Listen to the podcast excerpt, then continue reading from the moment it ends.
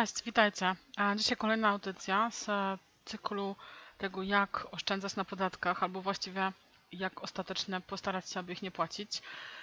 E, Ostatnio dyskutowaliśmy z kilkoma przedsiębiorcami o tym, że rejestracja firmy w Polsce jest bez sensu i że sensowne jest prowadzić biznes e, bez rejestracji firmy.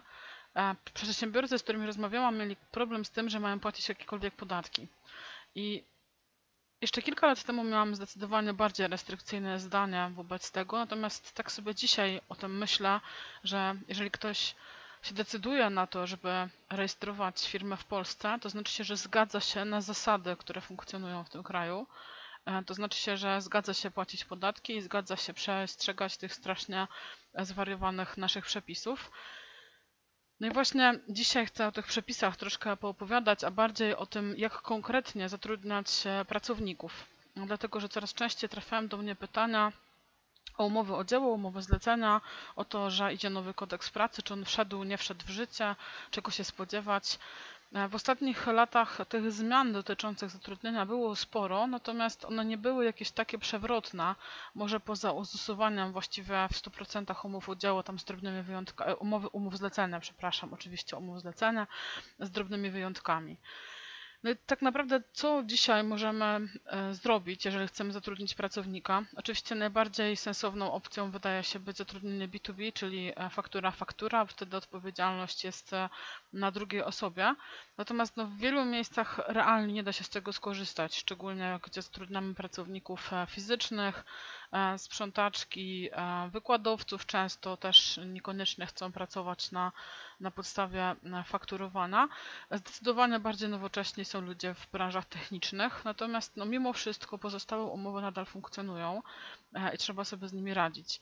Mamy oczywiście do dyspozycji umowy o pracę. E, No, z mojej perspektywy umowa najmniej szczęśliwa, natomiast no, daje duże pole do e, uprawnień dla pracowników. E, Z drugiej strony tak naprawdę niewiele uprawnień, jeżeli chodzi o pracodawcę, bo kupujemy od kogoś 8 godzin czasu, w którym on powinien pracować. Natomiast oczywiście to, czy pracuje, czy nie, e, pozostaje mm, do jakby pilnowania przez szefa. Tak jakby, mm, no niestety wiele pracowników niepilnowanych po prostu nie pracuje. I tyle. E, Jeżeli chodzi o jakieś tam czasy pracy zadaniowe i inne, można oczywiście zastosować e, jakieś metody n- nak- nakazowe, natomiast nadal przynosi to e, marne skutki. Oczywiście korzyść dla pracowników jest taka, że mają jakieś tam urlopy, zwolnienia. Osoby, które spodziewają się dzieci, mają jakieś uprawnienia rodzicielskie. Niestety w naszym kraju jest tak, że większością tych rzeczy nadal jest obciążany bardzo mocno pracodawca. To pracodawca musi zapłacić za 33 dni zwolnienia lekarskiego w roku, to pracodawca musi dać komuś 20 bądź 26 dni urlopu wypoczynkowego, czy e, jeżeli ktoś idzie na urlop e, macierzyński, to później przyjąć go do pracy, e, więc e, no, ma to pewne obciążenia. Jeżeli chodzi o tą umowę o pracę, to też koszty są bardzo wysokie, bo jeżeli pracownik na umowie ma, nie wiem, niech to będzie 3000 brutto, e, to on otrzyma około 2200 netto. Natomiast prawda jest taka, że my musimy e, do tego dopłacić jeszcze kolejne 20%, a, czyli nasz realny koszt, e, który musimy wydać, to jest około 2,5 tysiąca złotych. Więc 3,5 tysiąca, matko, przecież mówiłam o 3 tysiącach brutto. E, Więc e, no, ten narzut jest duży, tak? Różnica pomiędzy brutto a netto jest spora, niewiele pracowników zdaje sobie sprawę z tego, co to jest właściwie całkowity koszt pracodawcy. Natomiast to, co jest warte uwagi przy umowach o pracę, bo większość z Was zna jej zasady, bo one są jakby najstarszą formą zatrudniania ludzi, e, to jest taka sytuacja, która się zmieniła, jeżeli chodzi o okresy wypowiedzenia. Ona się zmieniła chyba w 2016 roku, natomiast może nawet wcześniej, ale niewiele pracodawców z tego zdaje sprawę. Otóż e, okresy wypowiedzenia zostały jakby zrównane do okresów przy umowie na czas nieokreślony. To znaczy, jeżeli chcemy zwolnić pracownika, to liczy się jego staż pracy w naszej firmie. Jeżeli ten staż pracy wynosi do 6 miesięcy, to ten okres wypowiedzenia wynosi 2 tygodnie. No i ten okres zaczyna się od e, pierwszej niedzieli, trwa przez 2 tygodnie do soboty. Druga możliwość, jeżeli staż pracy pracownika wynosi powyżej 6 miesięcy, ale krócej niż 3 lata, to wtedy taki okres wypowiedzenia wynosi 1 miesiąc i ten jeden miesiąc liczy się w miesiącach kalendarzowych. Więc jeżeli ktoś złoży wypowiedzenie na przykład 1 lipca, to to wypowiedzenie zaczyna bieg od 1 sierpnia do ostatniego sierpnia, czyli liczy się od następnego miesiąca. No i e, osoby, które mają staż pracy wyżej niż 3 lata, to takie osoby e, powinny mieć 3-miesięczny e, okres wypowiedzenia, liczony tak samo, czyli pełne miesiące kalendarzowe. To jest zmiana, która no jeszcze przysparza sporo problemów, ponieważ niewiele pracowników, pracodawców zdaje sobie z tego sprawę. Ostatnio widziałam takie wypowiedzenie, które okres wypowiedzenia wynosi 4 tygodnie, pracownicy się kłócą, że przecież jak to, że na pewno dwa tygodnie, że oni tak mają w umowie. E, zdarza się, że pracodawcy mają bardzo, bardzo dużo pracowników i mają jeszcze stare treści umów, gdzieś tam niezaktualizowane, natomiast przepisy się zmieniły e, i umowy, pomimo tego, że mają coś innego w treści, no to mm, kodeks pracy zmienił e, sam z siebie te umowy i nawet nie trzeba ich aneksować, natomiast no, pracownicy później powołują się na zapisy z umowy. To taka zmiana, o której warto pamiętać, czyli te okresy wypowiedzenia. Dzisiaj chciałabym się jeszcze skupić na dwóch typach umów, czyli umowie zlecenia i umowie o dzieło, bo z nią e, zawsze jest sporo problemów, e, która jest która. Więc wyjaśniając, umowa zlecenia jest umową o wykonywanie czynności, umowa o dzieło jest umową o rezultat. Oznacza to, że jeżeli zmienimy formę czasownika z niedokonanego na dokonany, to nie zmienia to treści umowy. Tak? Zawsze patrzymy na co, za co płacimy, czy na przykład sprzątanie pokoju na umowę zlecenia nie zmienia y, umowy o dzieło, kiedy wpiszemy posprzątanie pokoju, bo i takie hity widziałam. E, jeżeli płacimy za um, czynność sprzątania, to to jest czynność, a czyli płacimy za y, umowę zlecenia. Czy ktoś wykonuje dla nas jakieś czynności, na przykład czynność programowania, na przykład czynność y, sprzątania, kładzenia kafelek, e, nie wiem, pakowania e, czekoladek w złotka i tak dalej. Czyli płacimy komuś za to, że ktoś przychodzi i wykonuje pewne czynności. Natomiast umowa o dzieło jest umową o rezultat, więc e, płacimy za rezultat. Nie obchodzi nas, ile czasu to zajmuje, jakie są potrzebne materiały, powierzchnia i tak dalej. Czyli płacimy na przykład za konkretny moduł napisany, e, jeżeli chodzi o programistów, za zaprojektowane logo, za zrobioną stronę internetową, za namalowany obraz.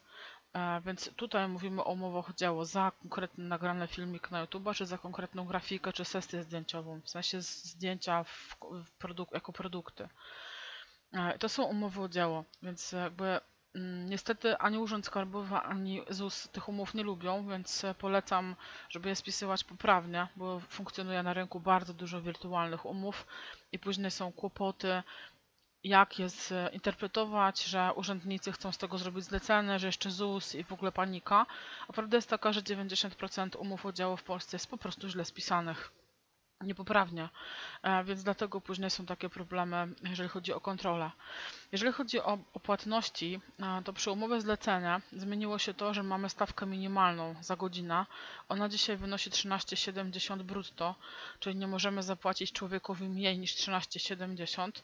Nawet jak umawiamy się na jakąś stawkę miesięczną, na przykład nie wiem, 2000 za e, nie wiem, pisanie codziennych postów na Facebooku, to e, i tak ta osoba musi zdeklarować, ile przepracowała dla nas godzin. Jeżeli to jest, e, podzielimy jedno przez drugie i średnia wychodzi mniej niż 13,70, to musimy dopłacić takie uzupełnienie, tak? Czyli i tak musi wyjść 13,70.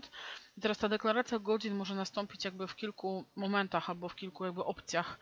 Najczęściej spotykaną jest po prostu informacja na rachunku do umowy zlecenia, która się wystawia, czyli że w miesiącu lipcu poświęciłem na pracę dla firmy X tyle i tyle godzin, ale możemy prowadzić normalną listę obecności, czyli e, od której do której ktoś dla nas wykonywał czynności i w jakim dniu.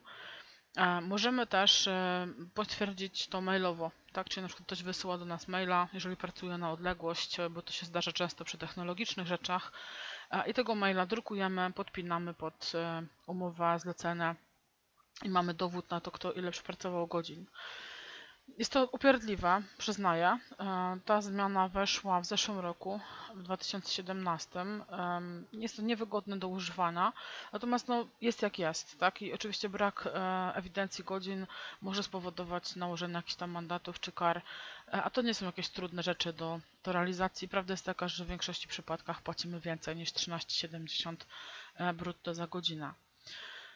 No i umowa o dzieło, czyli ta umowa o rezultat takie najczęstsze kardynalne błędy, e, które ja spotykam, to spisywanie umów o od pierwszego do ostatniego dnia miesiąca jeszcze wypłata do dziesiątego napisane jest na tych umowach, nie na podstawie rachunku, tylko do dziesiątego. E, Także to jest taki kardynalny błąd. Jeżeli macie programistów i chcecie z nimi pracować na umowach o dzieło, macie prawo z nimi zawierać umowy o dzieło w nieskończonych ilościach. Natomiast jakby nie róbmy takich kardynalnych błędów od pierwszego do ostatniego. Niech jedna umowa sobie trwa od pierwszego do 15, druga umowa niech sobie trwa w kolejnym miesiącu od 18 do 23 i tak dalej. Wypłaty niech też następują, nie wiem, 14 dni po dacie realizacji umowy czy coś takiego, a nie do 10, bo to jakby od razu narzuca kontrolującym, że to jest umowa o pracę, tylko ubraliśmy ją w inną umowę po to, żeby uniknąć płacenia e, podatków.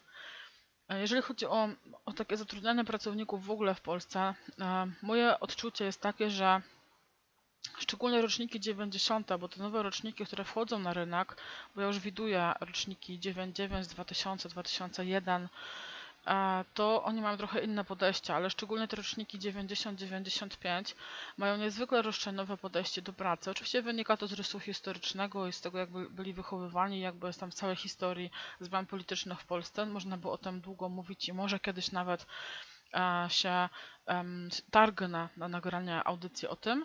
Natomiast takie są fakty. Są trudni we współpracy, są roszczeniowi, nie są przywiązani do miejsca, e, nie za bardzo odczuwają respekt i szacunek do pracy, miejsca pracy czy pracodawcy. Z nimi się pracuje trudno i rotacja jest duża. E, Niestety moje doświadczenia są takie, że często, najczęściej te osoby używają argumentów typu doniosę do inspekcji pracy, więc z mojego punktu widzenia, już pomijając roczniki 90, ogólnie lepiej, żeby pracownicy nie mieli powodu donosić, więc e, warto być wobec nich uczciwym i grać em, na jasnych zasadach, bez względu na to, jaka to jest forma umowy. Bo jeżeli pracownik godzi się na umowę o dzieło, to my mu proponujemy konkretne warunki.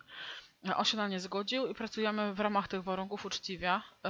No i teraz to, co ja obserwuję bardzo często ostatnio, to że pracodawcy mają konkretny budżet na pracownika, na przykład, nie wiem, to się najczęściej w branżach technologicznych zdarza, ale na przykład 10 tysięcy złotych. No i teraz, kiedy przychodzi sobie człowiek do pracy, to mówią mu, słuchaj, no, od ciebie mamy budżet 10 tysięcy, możesz się rozliczać na umowie o pracę, ale wtedy będziesz miał jakieś 5 z tego, netto. Y, Możesz się rozliczać na umowach o dzieło i zostanie Ci zdecydowanie więcej. Możesz też zdecydować się na e, fakturowanie, czyli e, umowę o współpracy pomiędzy dwoma firmami. I pracownik sam decyduje, na jakich zasadach chce współpracować. Jeżeli dla kogoś jest ważna umowa o pracę z jakichś tam względów ideologicznych, e, to po prostu zgodzi się na mniejsze wynagrodzenia netto z uwagi na to, że ma umowę o pracę. E, A co innego będzie, kiedy zgodzi się na przykład na fakturę, tak? Więc w tym momencie mamy też równość, jeżeli chodzi o wynagrodzenia, E, bo bardzo często mi się jeszcze kilka lat temu zda- zdarzało zauważać, że jeden programista pracował na umowie o pracę i miał takie same netto jak inny netto na fakturze, co de facto nie oznaczało tyle samo pieniędzy w portfelu. Więc e, pracodawcy tak sobie z tym poradzili. No i myślę, że to jest całkiem dobry sposób, żeby pracownicy sami wybierali, jak chcą z nami współpracować. Oczywiście, jeżeli zatrudniamy obsługiwaczy, nie wiem, wózków widłowych, pakowaczy, e, właśnie osoby do sprzątania, e, zatrudniamy osoby do obsługi, nie wiem, linii produkcyjnych, to takie osoby no, nie mogą pracować na umowie e, o dzieło, bo one żadnego dzieła nie wykonują.